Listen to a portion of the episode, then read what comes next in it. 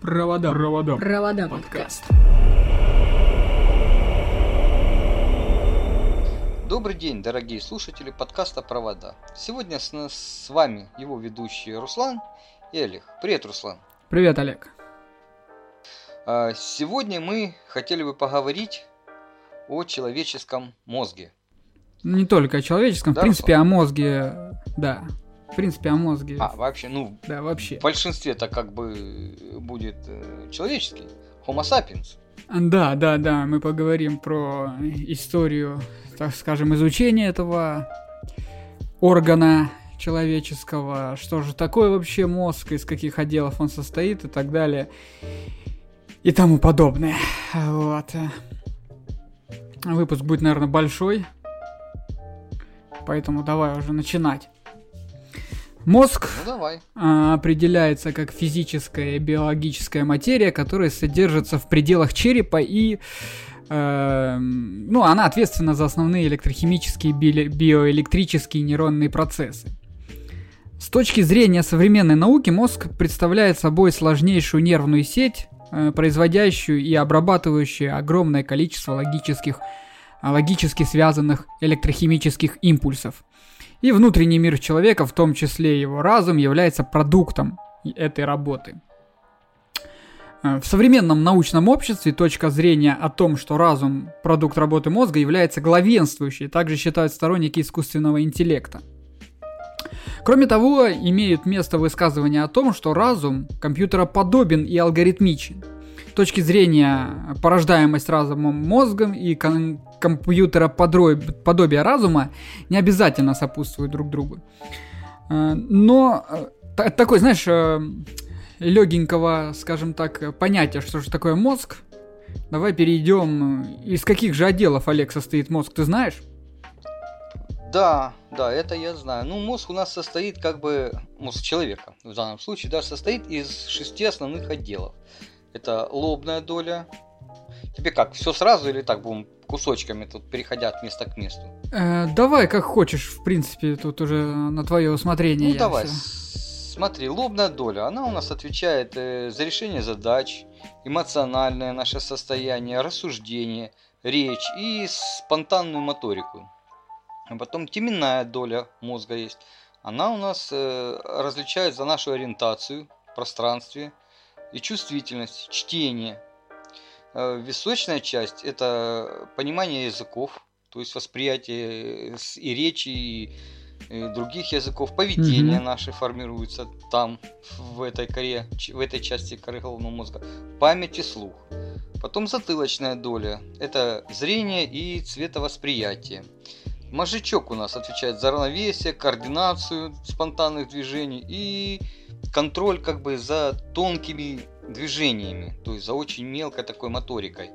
Ну и стволовой мозг, который отвечает за, за все наши, скажем так, рефлексорные, то, что мы делаем даже неосознанно. Да? Дыхание, температура тела, пищеварение, концентрация, глотание и так далее. Ну, то есть то, зачем Вот, ты можешь, в принципе, не следить, все, что Да, делается. то, что делается на и так. автомате, скажем так.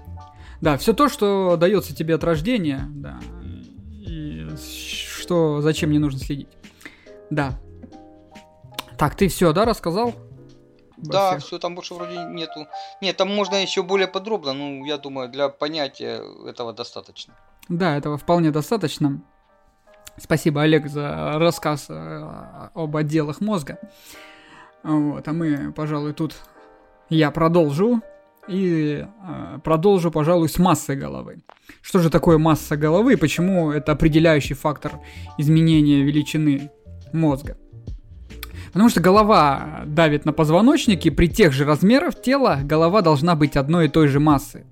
Соответственно, у человека тел- челюсть уменьшалась, а мозги быстро росли.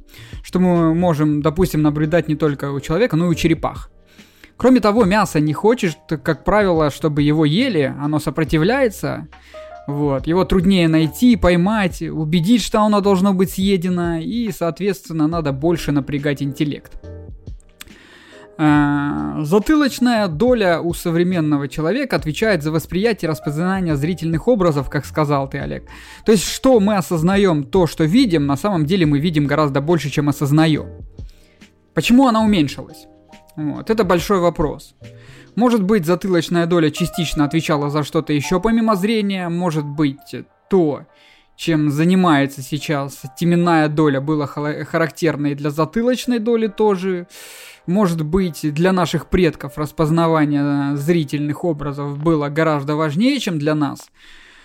А, тогда ведь люди жили, как бы, знаешь, ну, ближе к природе, им да, нужно было... надо было да подстерегало со всех сторон, и надо было и периферийное зрение хорошее иметь. Да, нужно было им распознавать эти все, все опасность хищников, какие-то там явления, и делать, причем это нужно было очень быстро, потому что каждая минута, каждая секунда была э, на счету. Нам сейчас это не, не настолько нужно, не настолько это для нас актуально.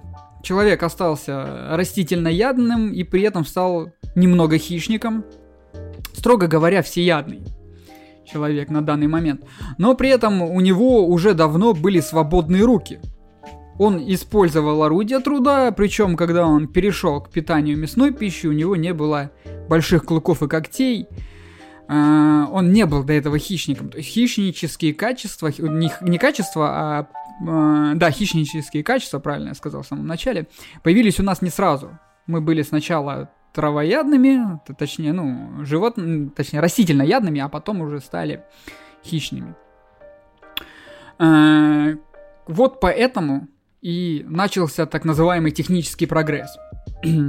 Первые камни были для а, соскабливания мяса с костей, потому что оторвать мясо руками и зубами растительноядному существу в принципе невозможно, да, ну, то есть Э, возьмите сейчас любое растительноядное животное и посмотрите, дайте ему кусок мяса, мы посмотрим, как он с ним справится. Вот. Сочетание множества отдельных факторов привело к тому, что человек поумнел. А другие животные развивались в одном направлении, у них не было таких зигзагов в эволюции, поэтому они остались тем, кем они остались. Ну то есть, грубо говоря, на вопрос, почему обезьяны сейчас не эволюционируют в человека, ответить очень легко. Эволюция – качественный, не останавливающийся процесс изменения. Цель эволюции – это распространение как можно большего количества генов за счет увеличения потомства. Значит, современным человекообразным обезьянам для размножения и выживания не нужно обладать разумом и чертами человека, потому что эволюция не ставит перед собой задачу дорасти до человека. То есть, те, кто задает вам такие вопросы, скорее всего, как минимум эгоцентричны считают, что человек это венец творения эволюции, что, конечно же, не так, ведь человек в анатомическом и других планах не идеален, точно так же в данный момент он эволюционирует. Вот. Эти люди, они не понимают принципы эволюции и цели эволюции. И вообще, если это человек, скажем, там, не ребенок какой-нибудь шестилетний, который не понимает и требует объяснения, то считать особо умным этого человека не следует. Э, да. Так мы от темы, по-моему, отвлеклись немножко с эволюции-то. Да-да-да, это я чисто вставил свои 5 копеек о наболевшем, знаешь. Это точно. Вот. Ну давай поговорим, да, об истории изучения мозга.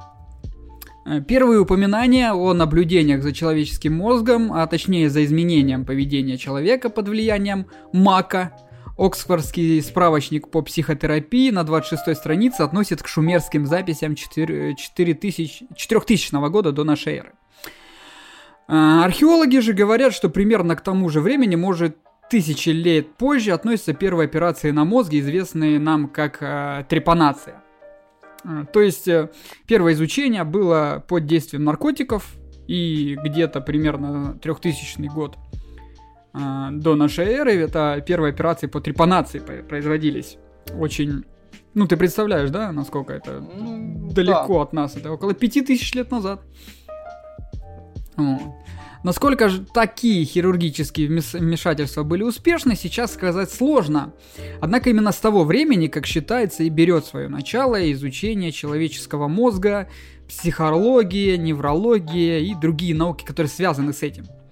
Внутри, как обычно, много фамилий, дат, ссылок на основные открытия, картинок человеческого мозга. Вот, это Европа, Восток, от папируса Эдвина Смита до осознанных сновидений. В общем, там а, все намешано. Вот так в это, ну, я имею в виду в истории мозга. А, древняя китайская медицина связана с полумифическим именем Шен Нун.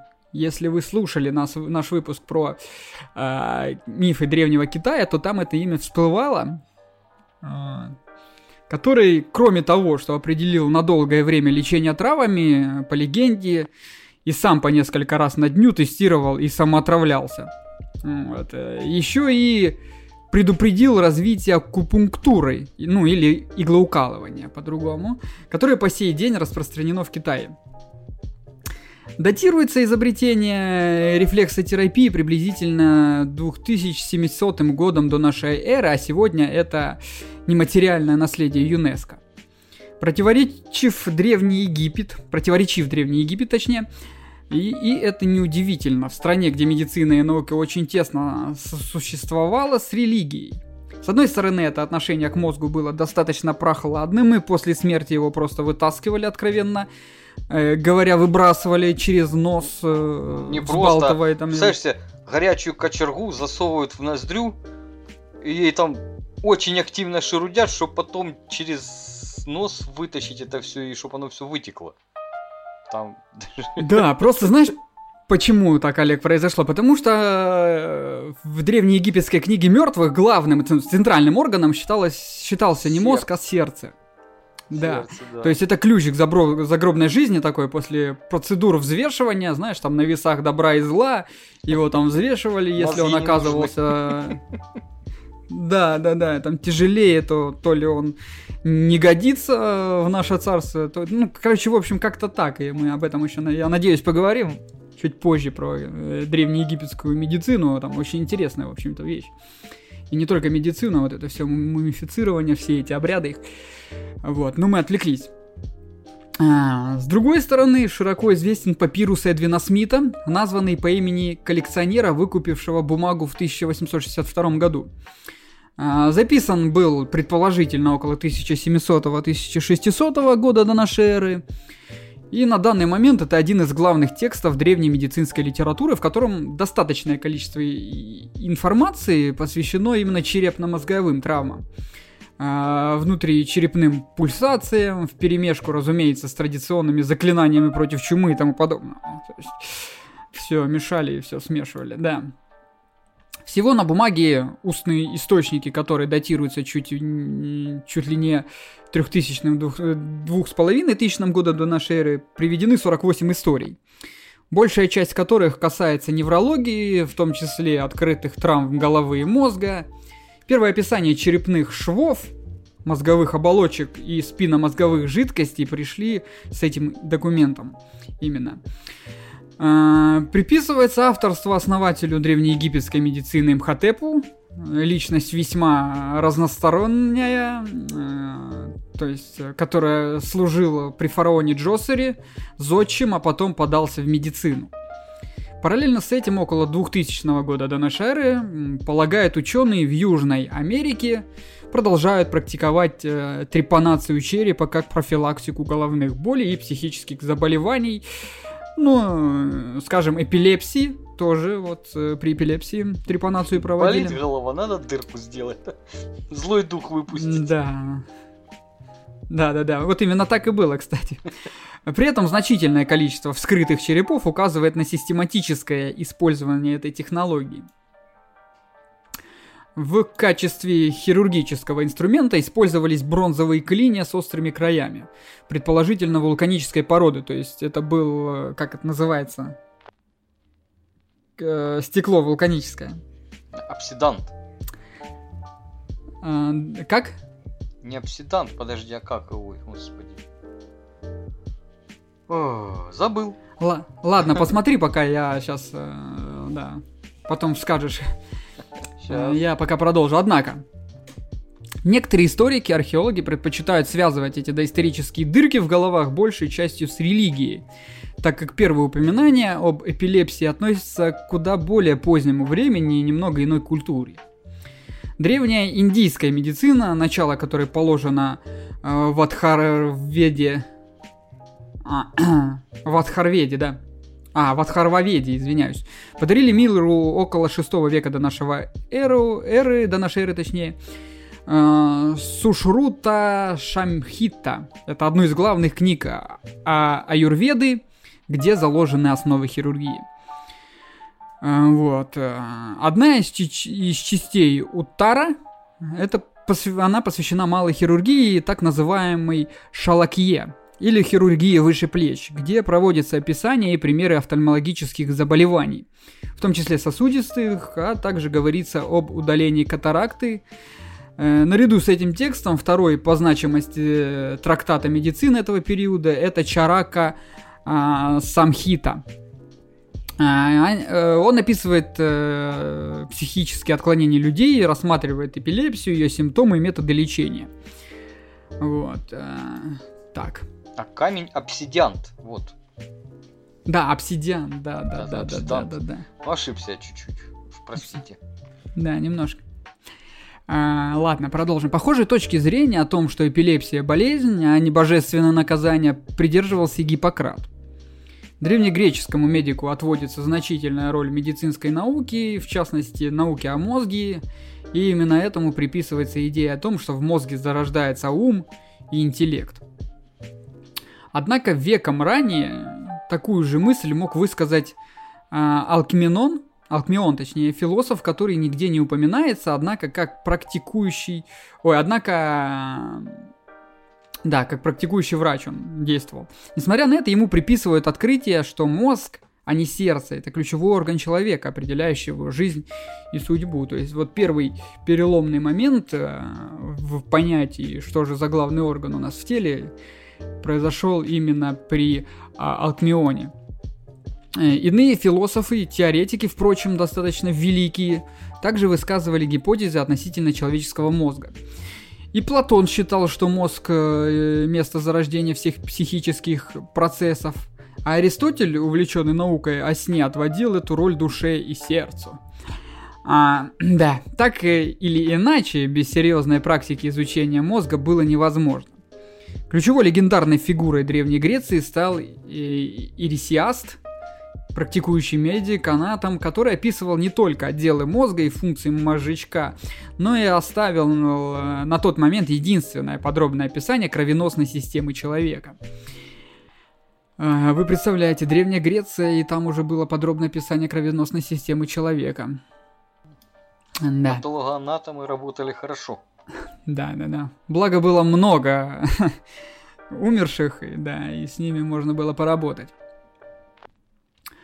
А, э Эросиаст работает в паре с отцом а, анатомии, Герофилом, а, который четко дифференцировал мозг и мозжечок, предложив функцию каждого. По мнению Герофила, именно в мозжечке происходит зарождение интеллекта. Ученые на пару а, анатомируют трупы, оставляя нам подобные, подробные отчеты о структуре мозга и сердца, а также подробное описание кровеносной системе.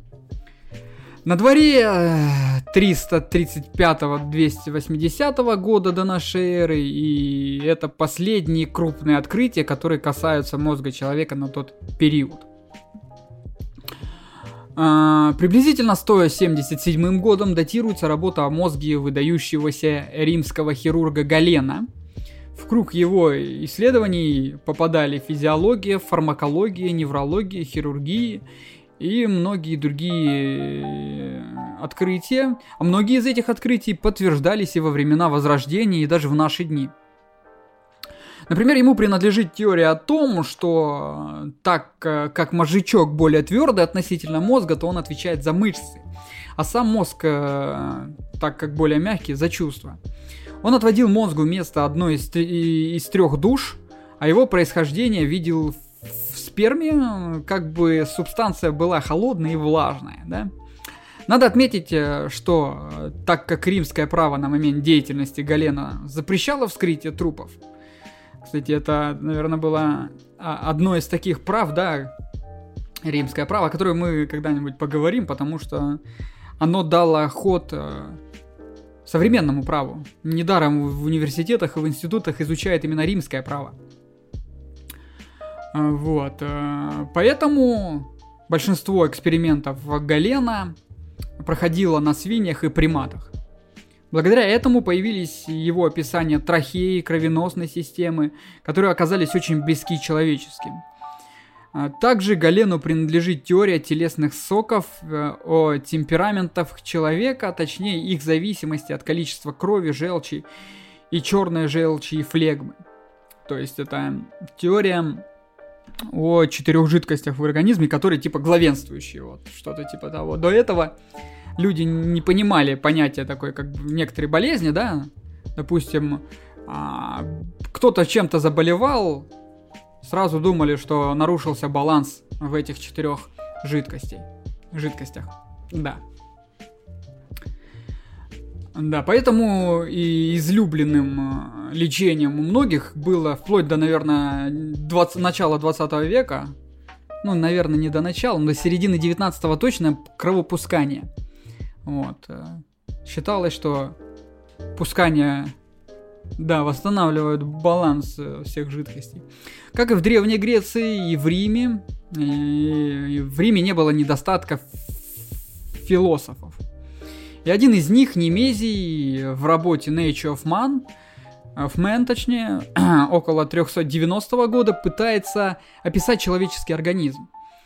Учитывая уже христианские традиции, вот, потому что Рим тогда был христианским, католическим, он не был врачом, но предполагал, что различные отделы мозга отвечают за различные функции, и тут, как считает ученый, его задачей было не описание строения человеческого мозга, да, вот, а применение дохристианской платоновской философии с философией новое, нового времени, то есть э, а, нужно как-то было скрестить эти два течения, вот, христианскую до, до христианского, точнее, христианскую современную. И чтобы это было как-то логично. Потому что как-то мир а, эволюционирует, и нужно этому следовать. Развивается медицина и на Востоке, куда проникают переводы, в том числе греческих книг. Вот. Один из центральных памятников медицинской литературы, всеобъемлющая книга по медицине, автор которой Абу Бакр Мухаммад Ибн Закирия Ар-Рази, вот такое у него имя, был известен и как музыкант, и как меняла вот, а к 30 годам стал таким увлеченным медиком, оставил за собой в наследие нам труды по химии, фармакологии, медицины и многим другим наукам. В общем, был а, мужик на все руки, как у нас, как наш этот а, Ломоносов, вот. Тоже был и чтец, и жнец, и на дуде дудец. А, он впервые заговорил не Ломоносов, а Абубакр. Бакр Впервые заговорил о черепно-мозговых нервах, когда наблюдал симптомы менингита, среди которых у пациентов наблюдались сильные э, тупые головные боли. Вторая часть книга Рази была посвящена болезням глаз, и на основе этого труда столетием позже, около тысячного года, появляются труды а, а, Амар ибн Али Мосулай, Аль-Хаз, э, Аль-Захена и других видимых и видных исламских офтальмологов средневековья. А, в Европе к этому времени наступают не самые удачные времена для исследования мозга. Из-за некоторых медицинских манипуляций можно было легко оказаться на костре в связи э, с запретами цер- церкви на осквернение тел. Остаются аферисты, которые адаптировались под зарождающиеся легенды о камне безумия, чтобы провоцировать точнее, э, камень безумия, вот этот вот, он якобы провоцировал все психические расстройства вот, эти так называемые аферисты предполагали э, и предлагали свои услуги по извлечению этой напасти, что нашло широкое отражение в тогдашней более поздней живописи. За исключений, точнее, из, исключая, из исключений того времени, стоит назвать итальянского профессора медицины Мандида де Лучи, хирург и она там поборол церковные запреты и посвятил много сил тому, чтобы вернуть в медицинскую программу вскрытия, а в 1315 году устроил публичное санкционированное Ватиканом вскрытие. Немножечко прогресса в эту сторону, да, пошло. Ученый настаивал на том, что человек высшее существо, и изучение особенностей строения его тела недопустимо на, на, на примере животных, что в итоге вылилось в первый профессиональный анатомический текст а, аутомия, где приводится теория о мозговых пузырях. Ух ты. Да, да, да, да, да. Сейчас я объясню, что это такое. Делучи полагает, что три отдела мозга, пузырьки, э, наделяют человека своими возможностями. Передний это чувство, средний фантазии и задний память. Вот. Трупы Делучи вскрывал, откровенно говоря, не часто, вот, и большая часть его замечаний подчеркнута из работ Галена, а сами труды попытка адаптировать к европейской культуре, которая переживала несколько веков откровенный упадок, э, работы Авицины, э, знаменитого а, арабского, э, скажем так, медика. Тем не менее, с именем Делучи связывают новый виток развития европейской медицины. А, а европейскую медицину продолжили э, волновать заболевания мозга и психики, о чем свидетельствуют откры... открывающиеся больницы для душевнобольных. Одна из них, подарившая нам нарицательное «Бедлам», это Вифлеемский королевский госпиталь. Вот. Э, период небывалого культурного подъема в Европе затронул все сферы человеческой жизни от искусства до медицины. Это эпоха Возрождения. В 1499 году публикуется э, Джон Пейлинг, Пелик, э, где он, возможно, ссылается на более раннюю работу э, Compendium Psychologiae Naturalis и рассматривает чувства и настроение человека, что по-прежнему, скажем так, сильно, очень сильно граничит с философией.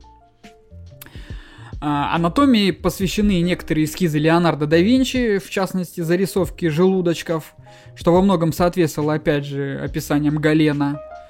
А, революцию же в практической анатомии произвел Визалий и его учебник э, Табула а... Анатомицай. Как-то так, наверное, извиняюсь за свое произношение. Учи латинский, иначе никак. Да, тысяча, тысяча, то есть тысяча, говорю, книга 1538 года а, была написана. Основоположник научной анатомии впервые подверг э, резкой критике Галена, а, анатомировавшего животных, и исправил свыше 200 ошибок в трудах античных медиков.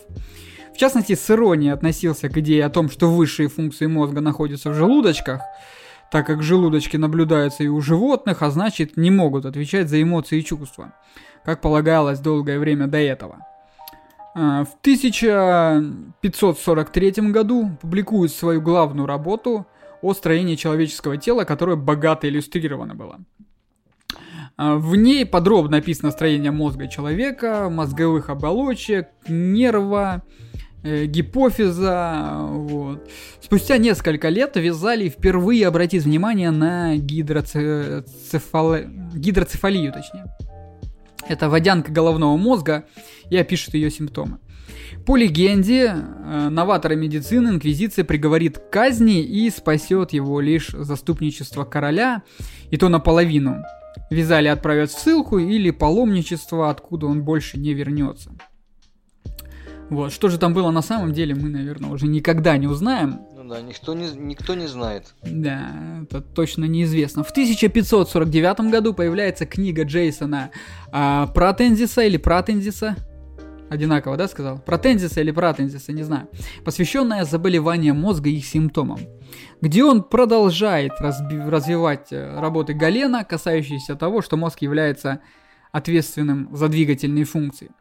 В своей книге он описывает тремор, столбняк, мигрени, эпилепсию, а также обобщает опыт античных и арабских а, авторов в части лечения. Несмотря на вторичность, данный текст некоторое время считают первым полным описанием всех известных заболеваний мозга.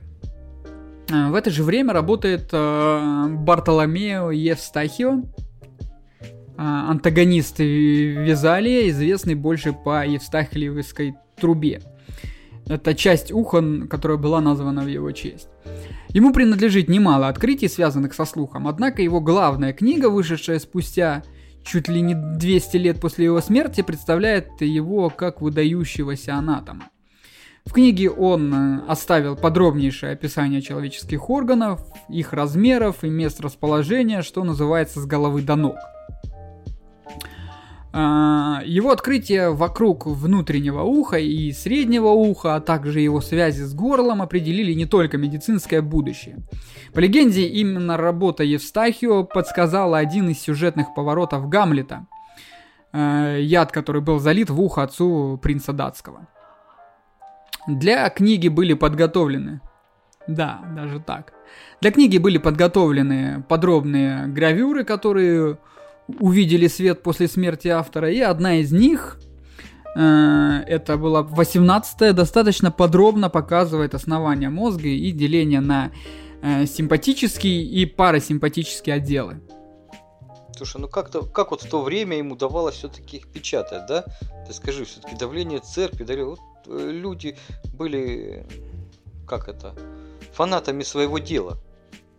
Да, люди любили то, то, чем они занимаются, и думали, что это изменит мир в к будущем. Лучшему. Да, к лучшему. И поэтому, ну, в принципе, они правильно поступили. Это так и было. Они изменили всю медицину, вот, а, за что мы им благодарны сейчас. В 1561 году Габриэл Фалопио перечисляет некоторые черепные нервы, описывает части уха и большей частью его анатомической работы посвящены уху и черепу. Однако часть его, э, точнее в честь его названы маточные и фа- э, фаллопиевые трубы.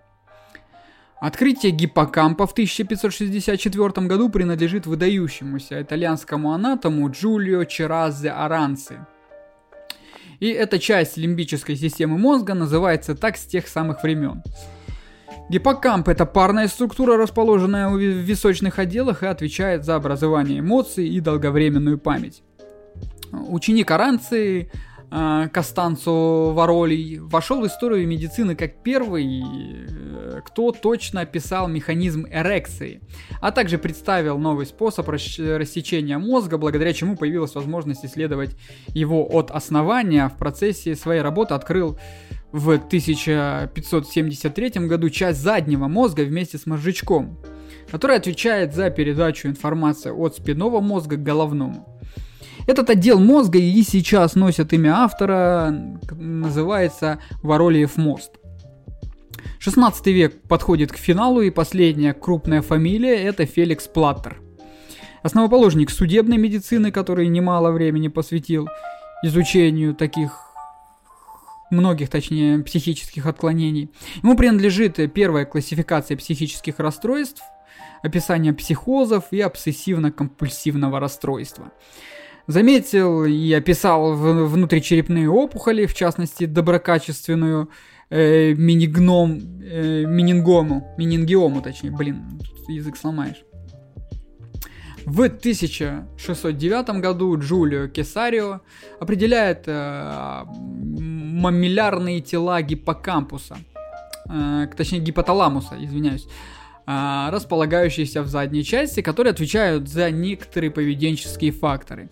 И в это же время Роберт Бертон, а, священник, а, философ и поэт, пишет «Анатомию меланхолии». Это такая прозаическая книга, которая в большей степени, наверное, о депрессии, да, чем описание медицинского какого-то процесса.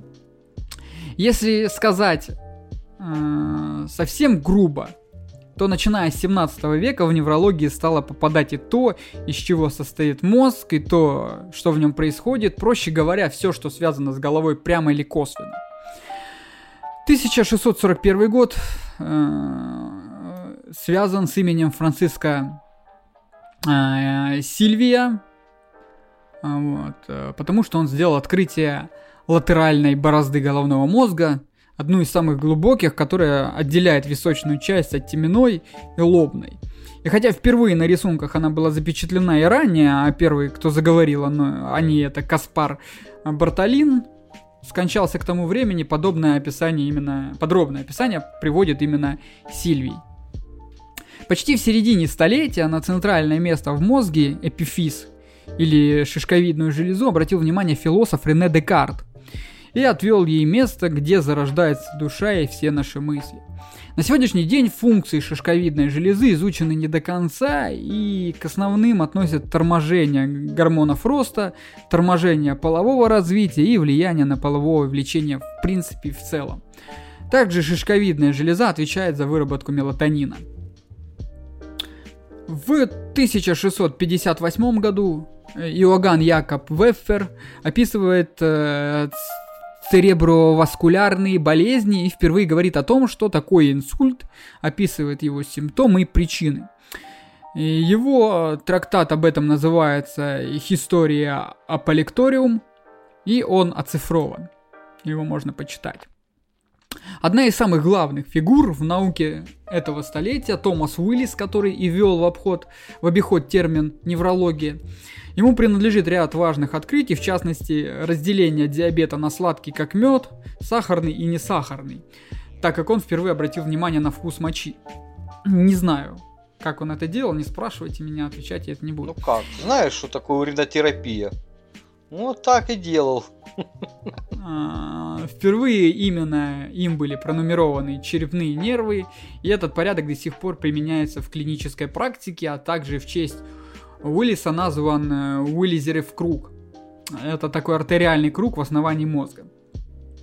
Особая роль в его работах была отведена и заболевания мозга, и Уиллис впервые э, приговорил э, причины эпилепсии и судорожных заболеваний. Э, Виллизиев круг обеспечивает достаточное кровообращение мозга, если произошла закупорка каких-либо сосудов и абсолютно нормально развитый он встречается лишь в 50% случаев. А большая часть аневризмов сосудов берет начало именно здесь. В 1664 году голландский врач Жерар Власий обнаружил и описал а, арахноидальную или паутинную оболочку головного мозга. И это одна из трех оболочек, средняя, покрытая с обеих сторон гнильными клетками, а, глиальными клетками, извиняюсь, гнильными, вот, который составляет до 40% центральной нервной системы. Через 6 лет Уильям э, Моллинс дополняет картинку черепно-мозговых нервов блоковым, отклонение в котором называя, э, вызывает э, диплопию или двоение в глазах. Под занавес 17 века появляется сразу несколько интересных исследований. Ряд из них принадлежит анатому, анатому Реймонду э, Виесессенсу, который, наследуя традиции Уиллиса, дал ряд точных, исчерпывающих, описаний э, многим современным недугам. Э, его именем назван э, полуовальный центр, белое вещество мозга, которое расположено в каждом полушарии и расположено под серым веществом. В 1686 году Томас э, Сидингам которому принадлежит классические описания, принадлежат классические описания болезней, многих болезней, открывает э, хорею и описывает ее симптомы, указывая на то, что причины ее могут быть сокрыты в мозге. Позднее стало понятно, что во всех случаях заболевания поражаются базальные ядра, расположенные в центральном белом веществе. Синдром Хореи сопровождается вычурными неконтролируемыми движениями и может быть как наследственным, так и приобретенным. А, врачеватое, ой, веревчатое тело оказывает малоизвестный сегодня, открывает точнее малоизвестный сегодня Хамфри Ридли, который оставил, тем не менее, немало а, важных записей. Он практиковал на повешенных преступников и мог предположить, что много новых замечаний о структуре мозга э, изменяются. Вот, лимфоси- лимфатическая система. Вот, еще до шлема назвал венозный э, синус склеры и составил описание саркомы. Главной его книгой стала «Анатомия мозга», где он впервые описал э, супарахноидальные или подпаутинные цистерны. Это часть э, структуры подпаутинной оболочки. Заполненные мозговой жидкостью. Ему же принадлежит открытие э, гематоэнцефалического барьера и пятого черепного нерва. А завершается 17 век философически, э, философски точнее, опытом о человеческом разумении Джона Лока, где он рассуждает о теории познания и возможностях мозга. Неврология не могла двигаться дальше без оборудования и время анатомических открытий, которые можно было сделать невооруженным глазом, проходило. Это было понятно еще в середине ушедшего столетия, когда благодаря Гуку был усовершенствованный, усовершенствован оптический микроскоп. Во многом благодаря его открытиям клеток, собственно, сам термин клетка принадлежит Гуку, а наука двинулась дальше. В начале 18 века Антонио Пикиони а, открывает э, пакионовые грануляции, Ну, это ну, названные в честь его, в честь его имени. Вот. э, Ну, это что-то связанное с паутиной оболочкой мозга. Они, в принципе, функции на сегодняшний день не ясны до конца. Э, В общем, там основная гипотеза строится вокруг того, что они а, способствуют оттоку спинномозговой жидкости венозные русла твердых тканей и нормализуют в твердой оболочке мозга. М, Вот, как-то так. Кошмар. Да. Кошмар. Несмотря на то, что... Да. Ну как кошмар, это, это организм. Несмотря на то, что подавляющееся большинство открытий а, Антони де Левингука находится за пределами неврологии 18 века, то есть, в принципе, 18 века. В 1717 году он описывает нервные волокна. Впрочем, вклад науку Левингука, одного из основоположников научной микрографии, вдохновленного своим современником Робертом Гуком, и без того огромен. Э, в- А ЭТА Гофман, не знаю, как расшифровывается, даже сделал его героем одного из своих произведений. В этом же столетии в одной из книг э, Дэвида э, Гартли впервые звучит слово «психология». В размышлениях о человеке, его строении, его долге и упованиях вторая часть отведена богословским вопросам, а в первой Гартли а, рассуждают о нервной системе человека. В историю же ученый вошел как теоретик такого направления, как асоциализм. Ассоцианизм, точнее, социализм. Это что-то из политики, да? А, С развитием технологий начинается поиск методов лечения а, различных заболеваний. Например, известный физик, чьи опыты с электричеством послужили базой для последующих открытий Жан-Батист Лерой, предложил лечить психические заболевания с помощью тока и провел первые опыты в 1755 году. Э, Впечатляющие заявления о функциях мозжечка в 1760 году делает Шарль Лори, отмечая, что повреждение этой части мозга рушит координацию движения, а также он указал, между какими шейными позвонками нужно сделать прокол, чтобы смерть наступила мгновенно. Такой был добрый дяденька. Ну, можешь А, чекнуть. Крупнейший... Как это э, умершление согласия называется? А ну скажи, я скажу. А, неважно. Блин, Неважно. вот. Может согласие пациента Ладно, я продолжу. делает. Ладно, давай, да.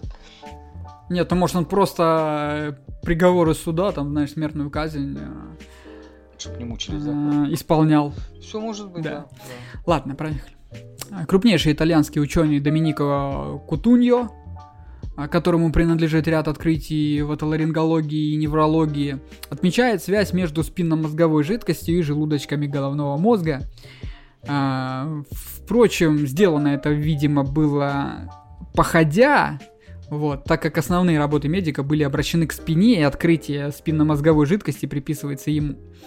Также он оставил подобное, подробное описание седалищного нерва. В это же время работает один из представителей медицинской династии Александр Монро II, который позднее пишет межжелудочковое отверстие или отверстие Монро, при закрытии которого может развиться э, гидроцефалия. Гидроцефалия. Также оно обеспечивает нормальную циркуляцию э, церебно-спинальной или спинномозговой жидкости. А, Подробное научное описание спинномозговой жидкости в 1766 году составит Альберт фон Галлер.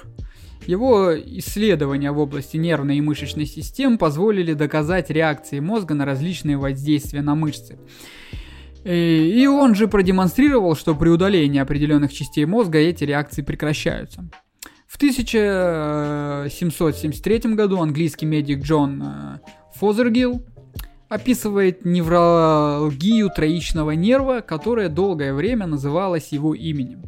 Болезнь достаточно распространенная и очень мучительная, сопровождается дикими простреливающими болями, которые снимают противоэпилептическими препаратами или костными блокадами. А, средства воздействия на человеческий мозг, химические или психологические, также открываются в 18 веке. В 1773 году Джозеф Присли открывает веселящий газ или оксид азота, который используется в качестве ингаляторного наркоза, а в 1774 году Месмер открывает животный магнетизм, одну из форм гипноза, ныне не применявшуюся в медицине.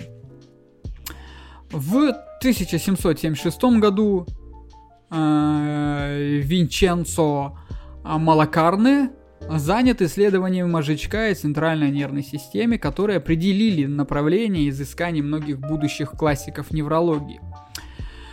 Э, он стал первым, кто полностью описал э, верно анатомию мозжечка. Э, Малакарни не единственный, кто обобщает и совершенствует опыт предшественников. Так, двумя годами позднее Самуэль Томас э, Земеринг описывает классификацию 12 черепных нервов, которая актуальна до сих пор. Ученому на этот момент было 23 года всего, и классификация стала частью его дипломной работы. Да, всем бы такие дипломные работы писать. Он же позже опишет желтое пятно сетчатки, исследования которого также делят на его современники. А, появляется понятие полоски Дженари. А, Франческо Буци открывает самое тонкое место сетчатой оболочки, центральную яму. В 1781 году выдающийся офтальмолог Феличи Фонтана описывает а, аскон и входящую в него а, аскоплазму. В 1786 году Феликс Вик де Азир, один из основоположников сравнительной анатомии, описывает голубое пятно, которое, как выяснилось, э, как выяснится веками позднее, точнее, активируется в фазе быстрого сна.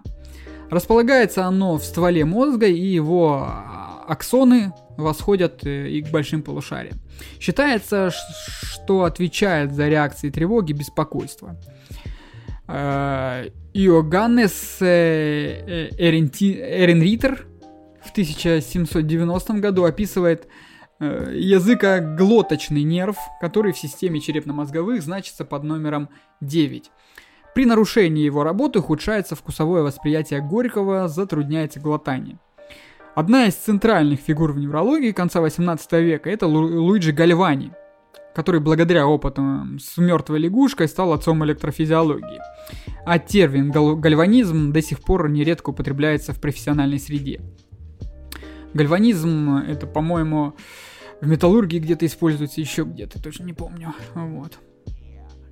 Даже на самом деле. В настоящее время электростимуляция мышц продемонстрирована в Гальване, используется в различных сферах, о, от косметологии до спорта, да а домашние э, миостимуляторы распространены необычайно. В дальнейшем некоторые открытия Гальвани были опровергнуты, однако толчок, который дали его гипотезы, многим воспринимается э, с благодатью э, и с благодарностью, так как э, благодаря этому сейчас эти исследования э, привели к открытию ЭКГ, энцефалографии и других исследований под занавес столетия появляются некоторые научные труды Иоганна Христиана Рейля, который ввел в науку термин психиатрия. Его исследования человеческого мозга, части из которых пришлись на начало 1800-х годов, дали миру новые представления о строении человеческого мозга. В частности, он описал островок Рейля, который отвечает за моторику и частично за вкусовые рецепторы.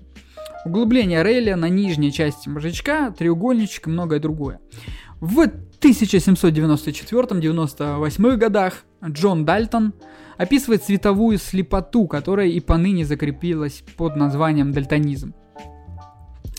На самом рубеже э, в 1800 году уже упомянутый Сэмюэль Томас Зиммеринг описывает черную субстанцию мозга, которая отвечает за большинство важнейших функций необходимых для жизни, такие как дыхание, сердечная деятельность, моторика, движение глаз и так далее и тому подобное. В это же время формируются и некоторые лженауки, одна из которых это френология. Э, существовала она вплоть до начала 20 века. Основоположником теории является Франц Йозеф Галь, который полагал, что психика человека обусловлена строением его черепа. Позднее было доказано, что форма мозга не тождественна форме черепа. Его рельеф не может объяснить психические особенности. В 1808 году Луиджи Роландо описывает центральную кору головного мозга, открывая в ней элементы, которые в дальнейшем будет, имен... будет именоваться в честь него. А, трещина Роландо, это центральная борозда, роландические крышки, роландическая кора мозга и другие. Он также открывает один из типов эпилепсии. Дыхательный центр э, в, пред, э, в продолговатом мозге был обнаружен усилиями Жульена де, Ла, де Галуга. Де Галуа, точнее, в 1811 году. Под дыхательным центром подразумевается совокупность э, нейронов, которые генерируют дыхательный ритм. Спустя 70 лет работу в этом направлении продолжит российский ученый э, Миславский, который также уточнит локализацию этого объекта. Э, двоякую оценку деятельности Бенджамина Раша давали еще современники.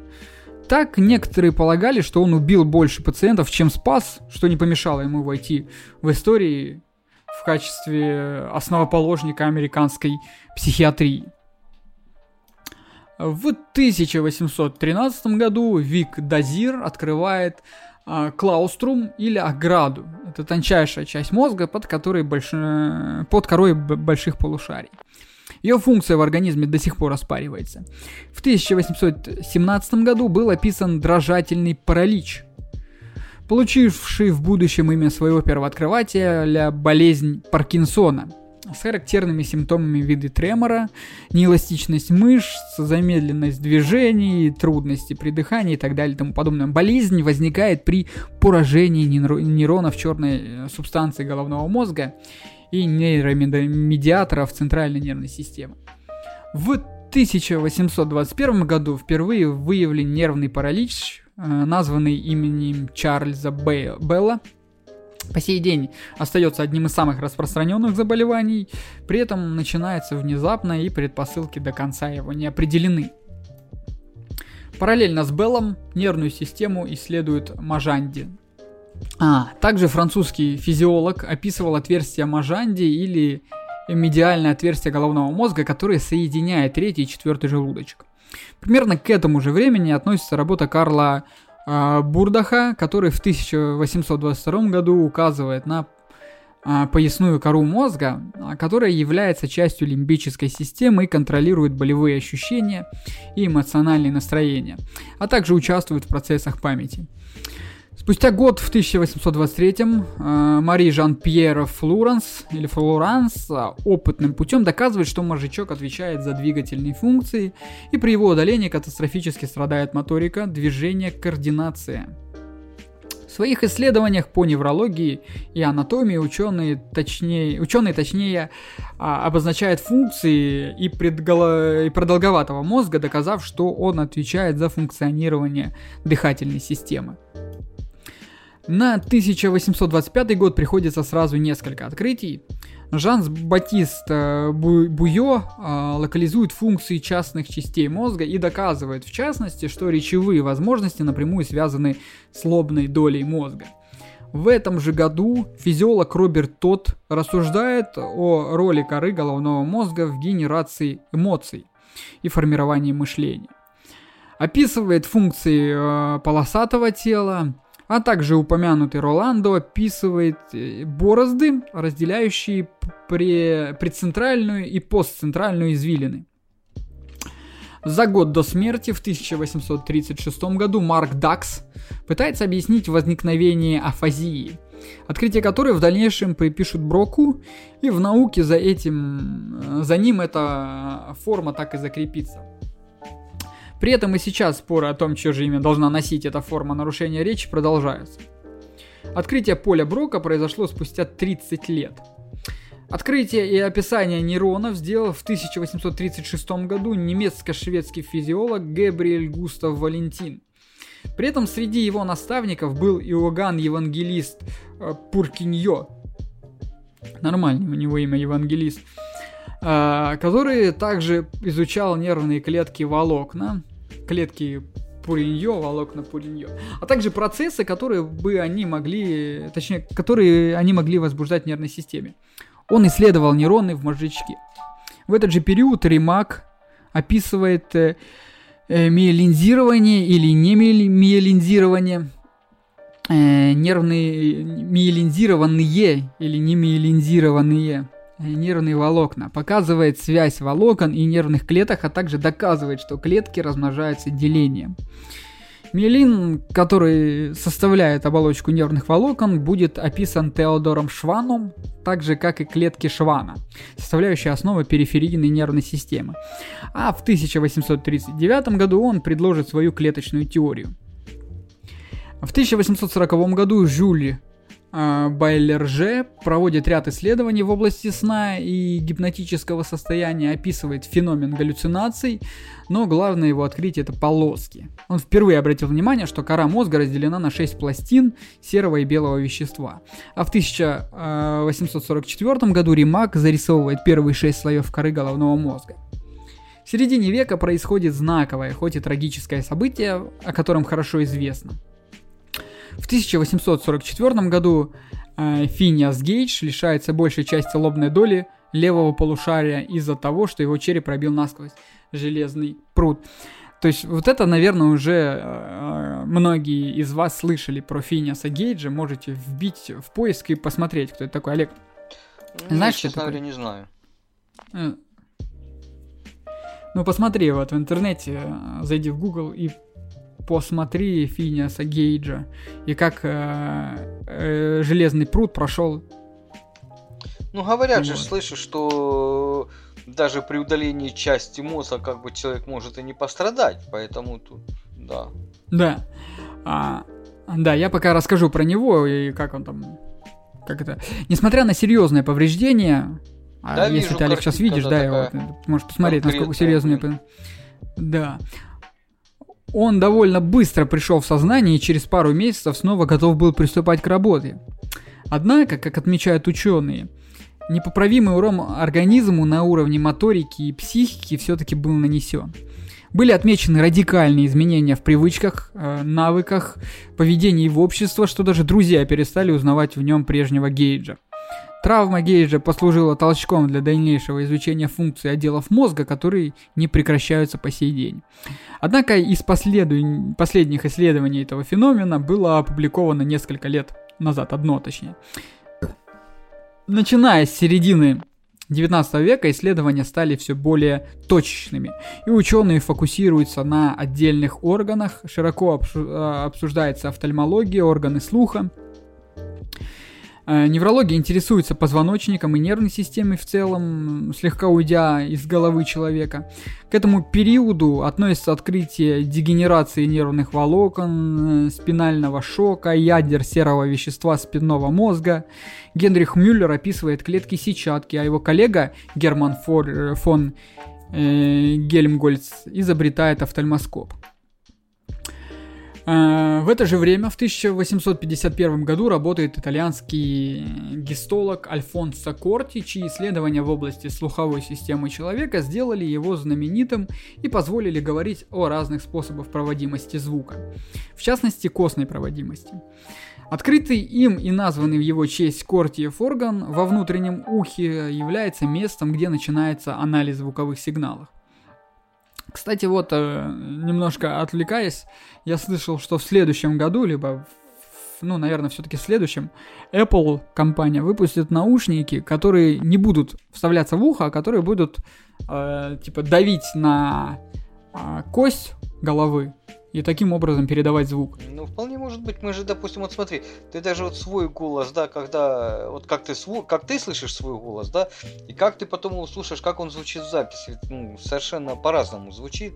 В принципе, вот из-за того, что часть звука проходит через, через кости, мы, через свою кость мы слышим часть звука. Да, да, да, да. А, Верга описывает аномалию, получившую название Кавум Верга, не слишком распространенное как бы расширение прозрачной перегородки. Физиолог Уильям Карпентер в середине века развивает мысль о том, что рефлексы берут свое начало не только в спинном, но и в головном мозге, определяет таламус как место, где зарождается сознание и впервые указывает на то, что алкоголизм это болезнь. Внезапно для многих алкоголиков сейчас. В тысяча... Не, ну в принципе да. Да, это просто шучу. В 1854 году Луи а, Гратион Ле описывает извилины головного мозга. Главный антагонист Брокка, Гратиоле, полагает, что интеллект и разум это разные вещи, и первый действительно может зарождаться в мозге.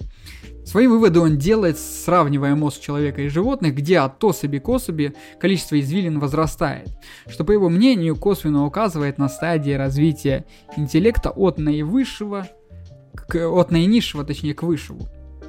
Среди оптических открытий нужно назвать э, выводы, к которым пришел Бартоломео Паница, указавший, что зрительные возможности заключены в задней коре головного мозга, ныне это называется зрительная кора.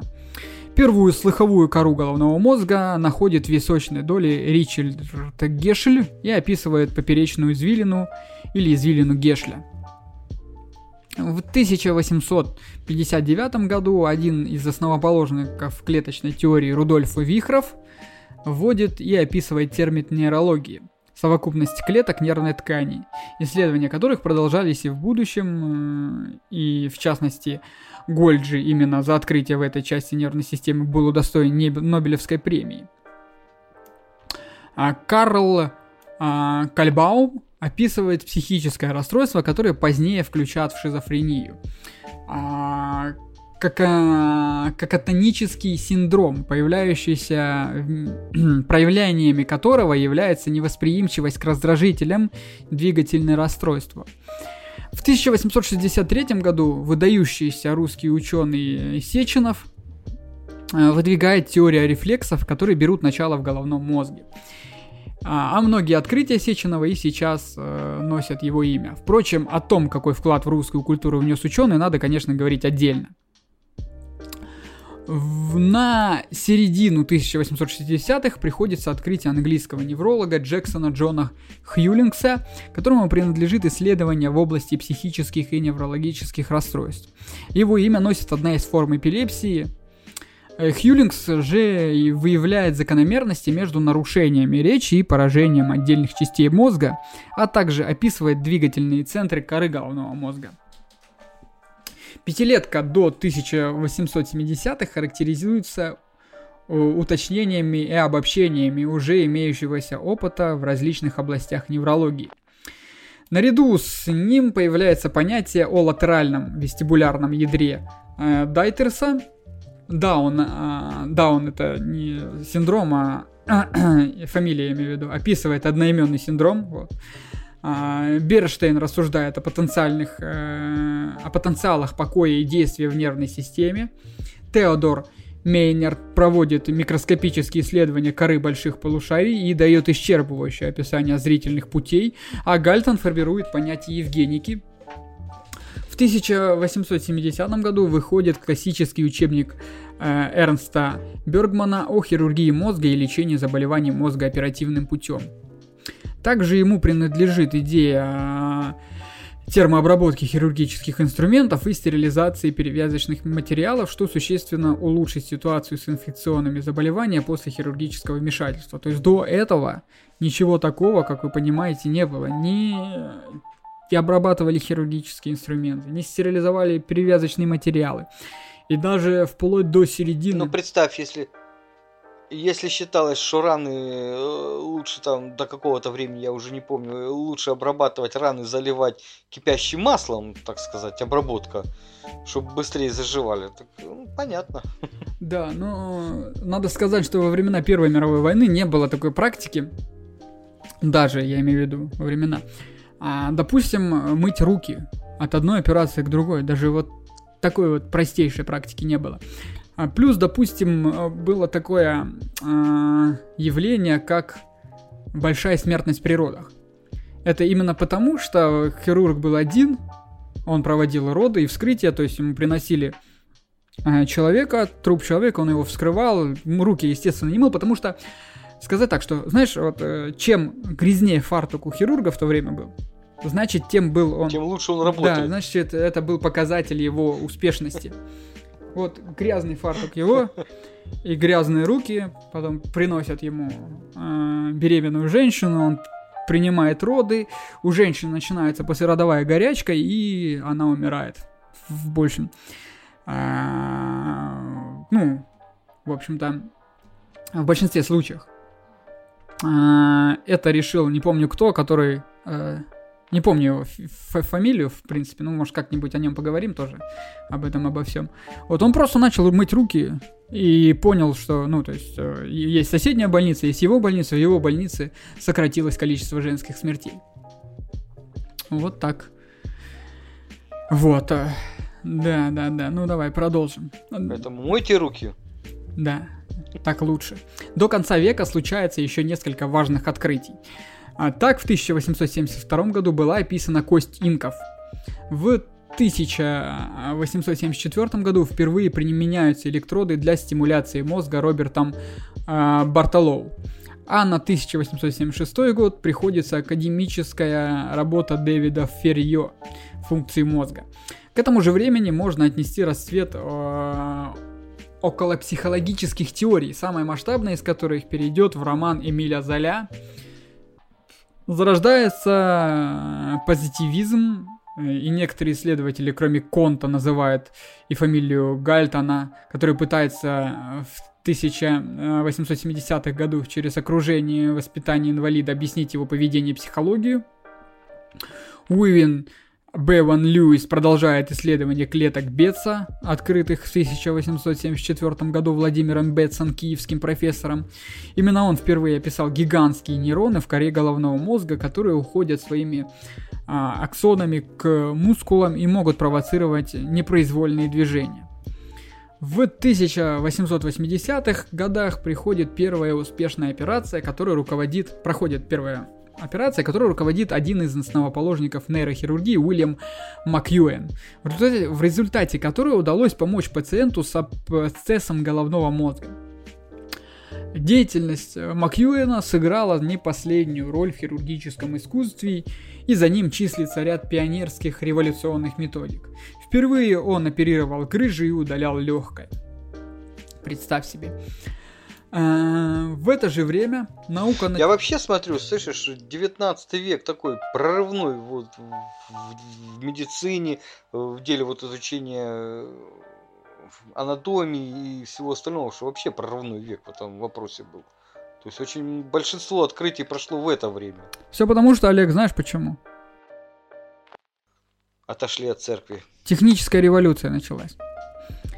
А, вот. Начали строиться фабрики, естественно, благодаря этому стали поступать в массовое распространение всякие медицинские товары, начали там и, изучаться и создаваться всякие микроскопы и то и другое, плюс опыт прошлого поколения, в общем-то, прошлых поколений, э, в общем-то, все это дало о себе знать.